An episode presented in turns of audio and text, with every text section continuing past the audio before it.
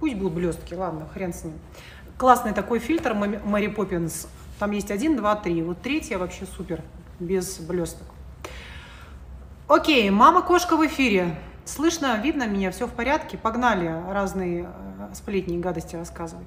Значит, два слова про свадьбу Моргенштерна. Я ее посмотрела, разведутся они, конечно, уже очень-очень быстро, очень быстро, прямо стремительно, это абсолютно точно. Вообще у Моргенштерна будет очень много женщин в его жизни. Он такой мальчик. Как бы сейчас есть стойкое ощущение, что он такой вот однолюб, но это не так. Будет у него еще много жен, много детей, много всякого разного интересного в жизни. Это такой какой-то малолетний брак. Девочка у него хорошенькая, красивая, но ее что-то подразнесло, вы не заметили? Немножко она такая в теле. Но я ее очень хорошо понимаю, когда живешь в этой тусовке, хотя я в ней никогда не жила, в этой звездной тусовке, она меня, я так полагаю, не примет никогда, потому что они все на меня подглядывают, все смотрят мои ролики, но никто в жизни никуда не пригласит. Что вы думали, кстати, про интервью с Собчак? После того, как вышло это наше интервью, я думала, ну сейчас меня разорвут на рекламные контракты, ну сейчас поступит дикое количество предложений вести какие-то передачи или еще. Хрен, хрен там. Это к вопросу о том, как все коррумпировано в России. Ты или чья-то дочка, или ты какому-то дедушке должна сосать. Все. Своими силами практически в этой стране не выбиться никак. Понимаете, да? И несмотря на то, что э, мое интервью с Собчак набрало там за две недели 6 миллионов просмотров, 73 тысячи комментариев, никаких тебе интересных предложений не поступило. Понимаете? Вот так. Это к вопросу про справедливость. Она там громче всех вещала, как все справедливо, любой человек с самого низкого дна может подняться. Вот, пожалуйста, вот вам наглядный пример я рассказывала. Ладно, вернемся к этой его девушке. Она очень красивая девочка, но так как она без конца что-то там где-то, ну, вечные тусовки, рестораны, понимаете, кино, домино, жрешь, пьешь, жрешь, пьешь, жрешь, пьешь, и я начинает разносить немножко, да, пухленько. Но и не очень удачный какой-то был наряд, вот эта вот э, кичка на башке с этой короной. Как-то фотографы ее не, неудачно сняли. Мне не нравится. В общем, не лучшие ракурсы. Короче говоря, мне не очень понравилось. Вот, не очень понравился ее образ. Вот так вот.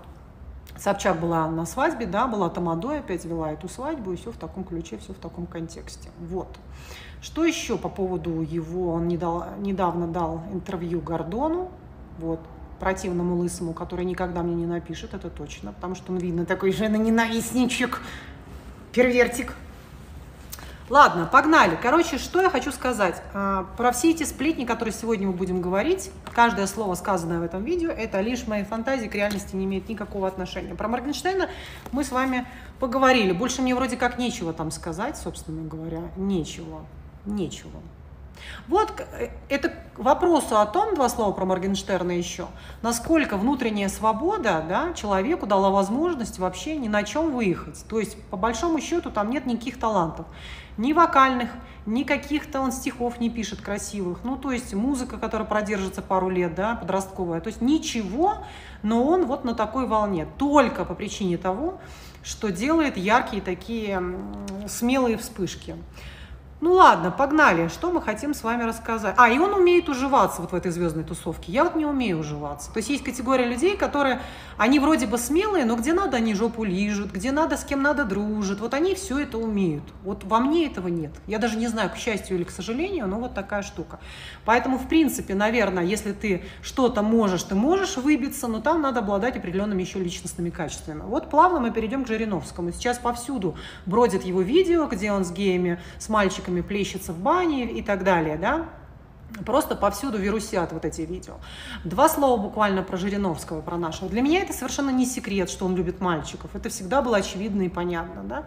Просто в данный момент его очень хочет, видимо, слить самый близкий человек. То есть, как правило, человека сливают или его убивают, подставляют самые близкие люди. То есть не надо ждать какого-то врага откуда-то там издалека придет какой-то враг. Как правило, самый опасный, самый страшный враг – это твой близкий человек. Вот в его случае это делает, скорее всего, его сын. Он так устал за отцом подтирать это говнище, ему так надоело. Знаете, как в свое время Майкл Джексон отмазывал его семейка, отмазывал, отмазывал, отмазывал. Их, они так уже от этого устали, да, от этих судебных разбирательств. Ну вот. А здесь такая история происходит с Жириновским, что вот сын его, ну устал уже это. Все, нашла коса на камень, думает, ну я тебя сейчас сдам с потрохами. И он его сдал, потому что наши вообще репортеры, наши журналисты настолько трусливые и запуганные, что они сами никогда бы не стали нападать вообще на депутатские какие-то прикосновения, понимаете, да?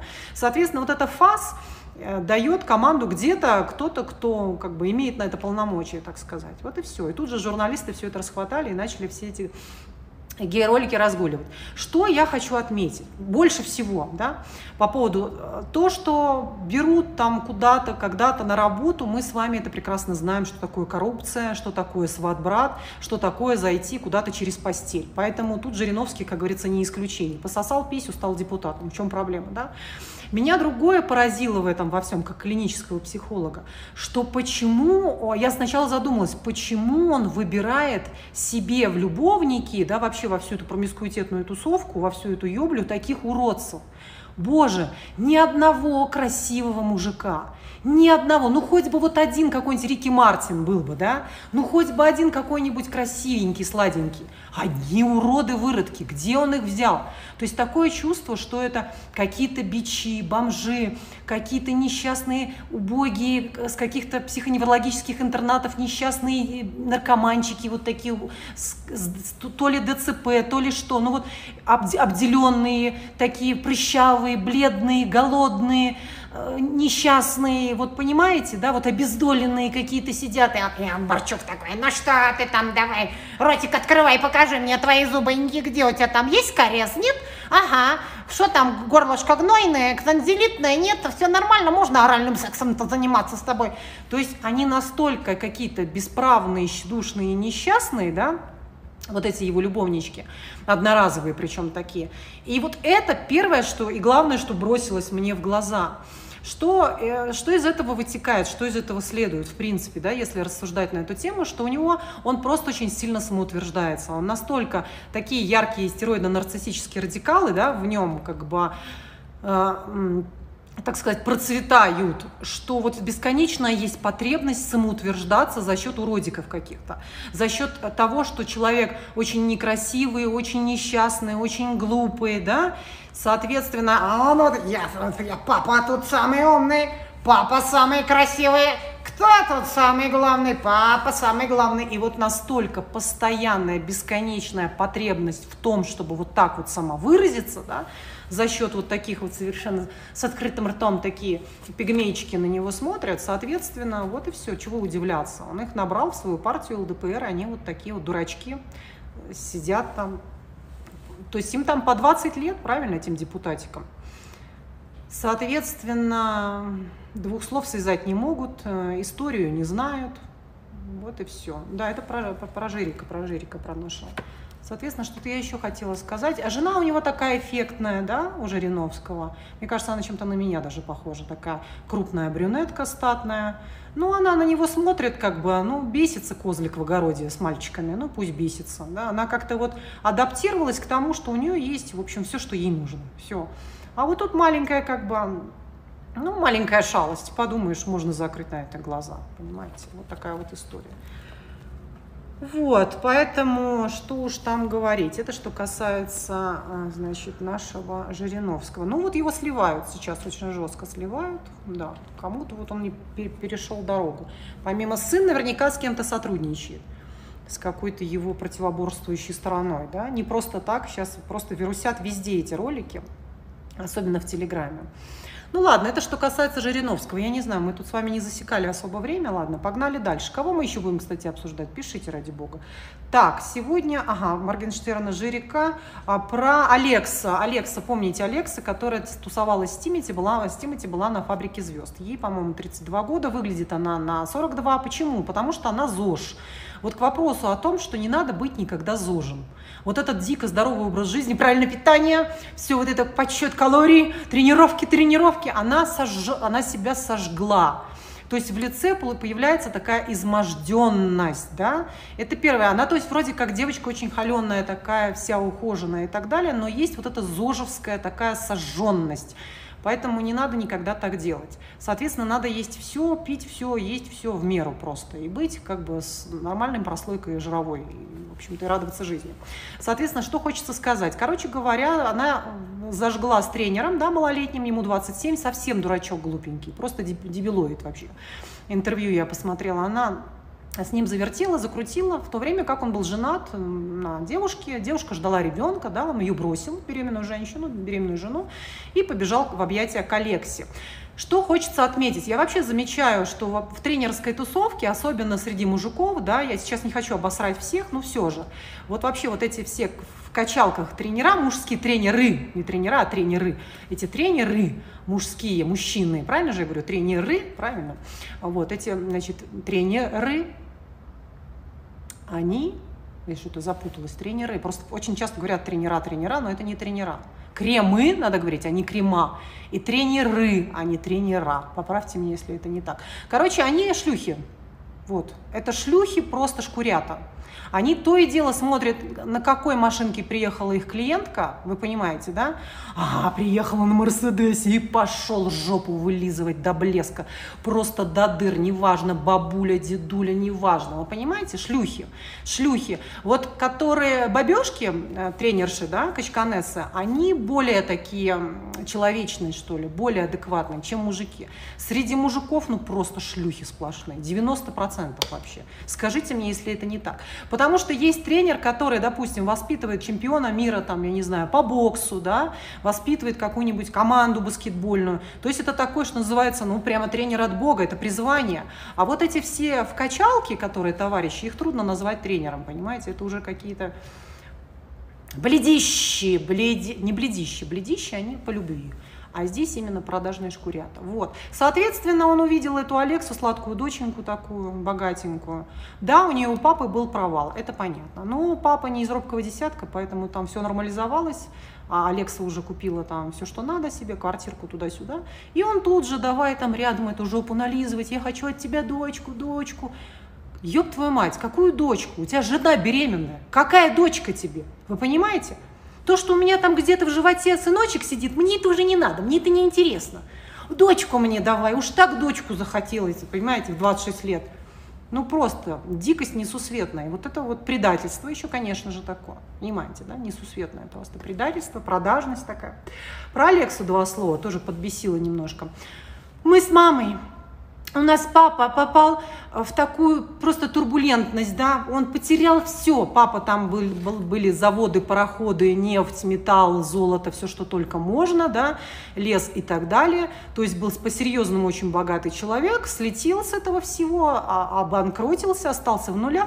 Что рассказывает Алекса? То есть им было на тот момент, ну, ей, наверное, было лет 26-27, маме было лет, я не знаю, там 50. Мы вдвоем с мамой а, мы вот просто были рядом. Я не могла найти себя. Я не... Мама не могла найти себя. Я не могла найти себя. Спрашивается, вы две взрослые бабы. Ваш папа зашел в банкротство. Быстро нашли работу, быстро начали что-то там соображать по бизнесу и зарабатывать деньги. Мы просто терпели и просто вот бы поддерживали его, понимаете? Вот это, это такое вызывает э, просто какое-то, я не знаю, в общем, вопиющее какое-то недоразумение. Вопиющее недоразумение. Что еще, кстати говоря, это про Алексу два слова. Я не знаю, что еще сказать. Про кого еще будем мы с вами сплетничать? Пишите мне. Пишите, да. Она... Я искала себя. Искала, искала. Все, искала. Никак найти не могла. Так, Санжаровскую не знаю. Всех остальных, кого вы пишете, мы уже разбирали. А Лизу Армазосову тоже не помню, не знаю. Кого мы еще, кстати, не разобрали? По-моему, всех разобрали. А, про Максим. Певица Максим, и вот это ее кома. Опять разгуливает какая-то странная сплетня, но есть ощущение, что это сплетня, что якобы она была, значит, что это какой-то фейк, никакой коми она не была, это пиар-ход и так далее. Ну, 99% что это какая-то чушь. То есть очень с трудом мне верится в то, что это был какой-то пиар-ход, это такой бред. Вообще у Максим очень богатый муж, вы в курсе? Я села на какую-то херню, ничего не пойму. А у Максим очень богатый муж, просто какой-то аллигатор. Соответственно, делать такую какую-то, а, делать такую, как сказать, какую-то рекламную акцию, да, это дичь несусветная. Ну, то есть это не в ее вообще стиле. Поверьте мне, если ей нужно было как-то ворваться в этот информационный мир, в это поле, она это сделала бы без труда. Поэтому лежала она в своей больнице, со своей, в своей коме и так далее. И я действительно, когда она лежала в этой больнице, я вроде бы с одной стороны понимала, что какая-то плачевная история, но при этом как-то мне не чувствовалось, что она должна вот прямо скоро-скоро помереть в этой коме. Как-то мне не чувствовалось это. Вот. Что еще? Про Мадонну. Про Мадонну, а что у нас с вами про Мадонну? Мадонна, не нравится мне, как она стареет, взрослеет, так сказать. Вообще, когда тебе уже 60 с чем-то лет, зачем танцевать в трусах?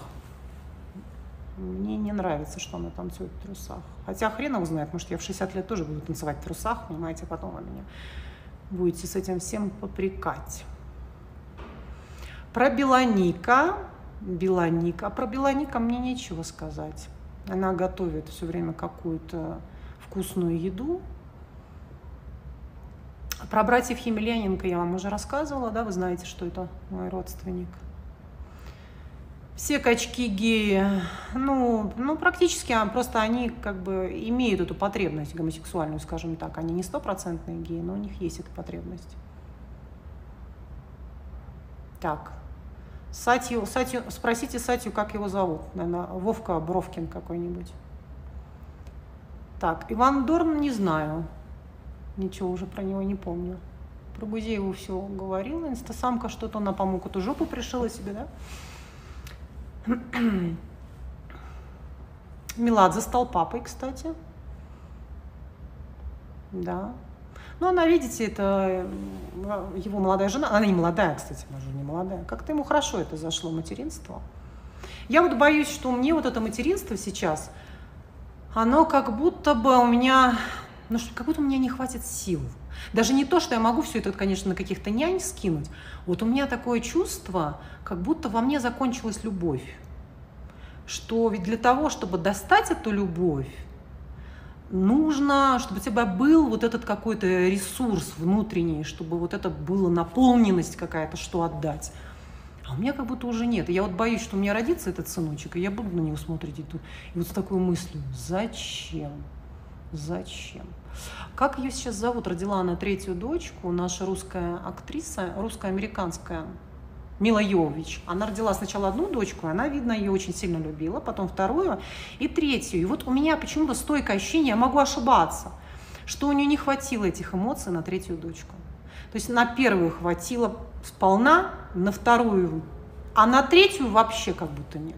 Вот мне страшно, хотя она родила в моем возрасте. Вот она в 43 года родила дочку третью. Но я не знаю, я, я, я попробую.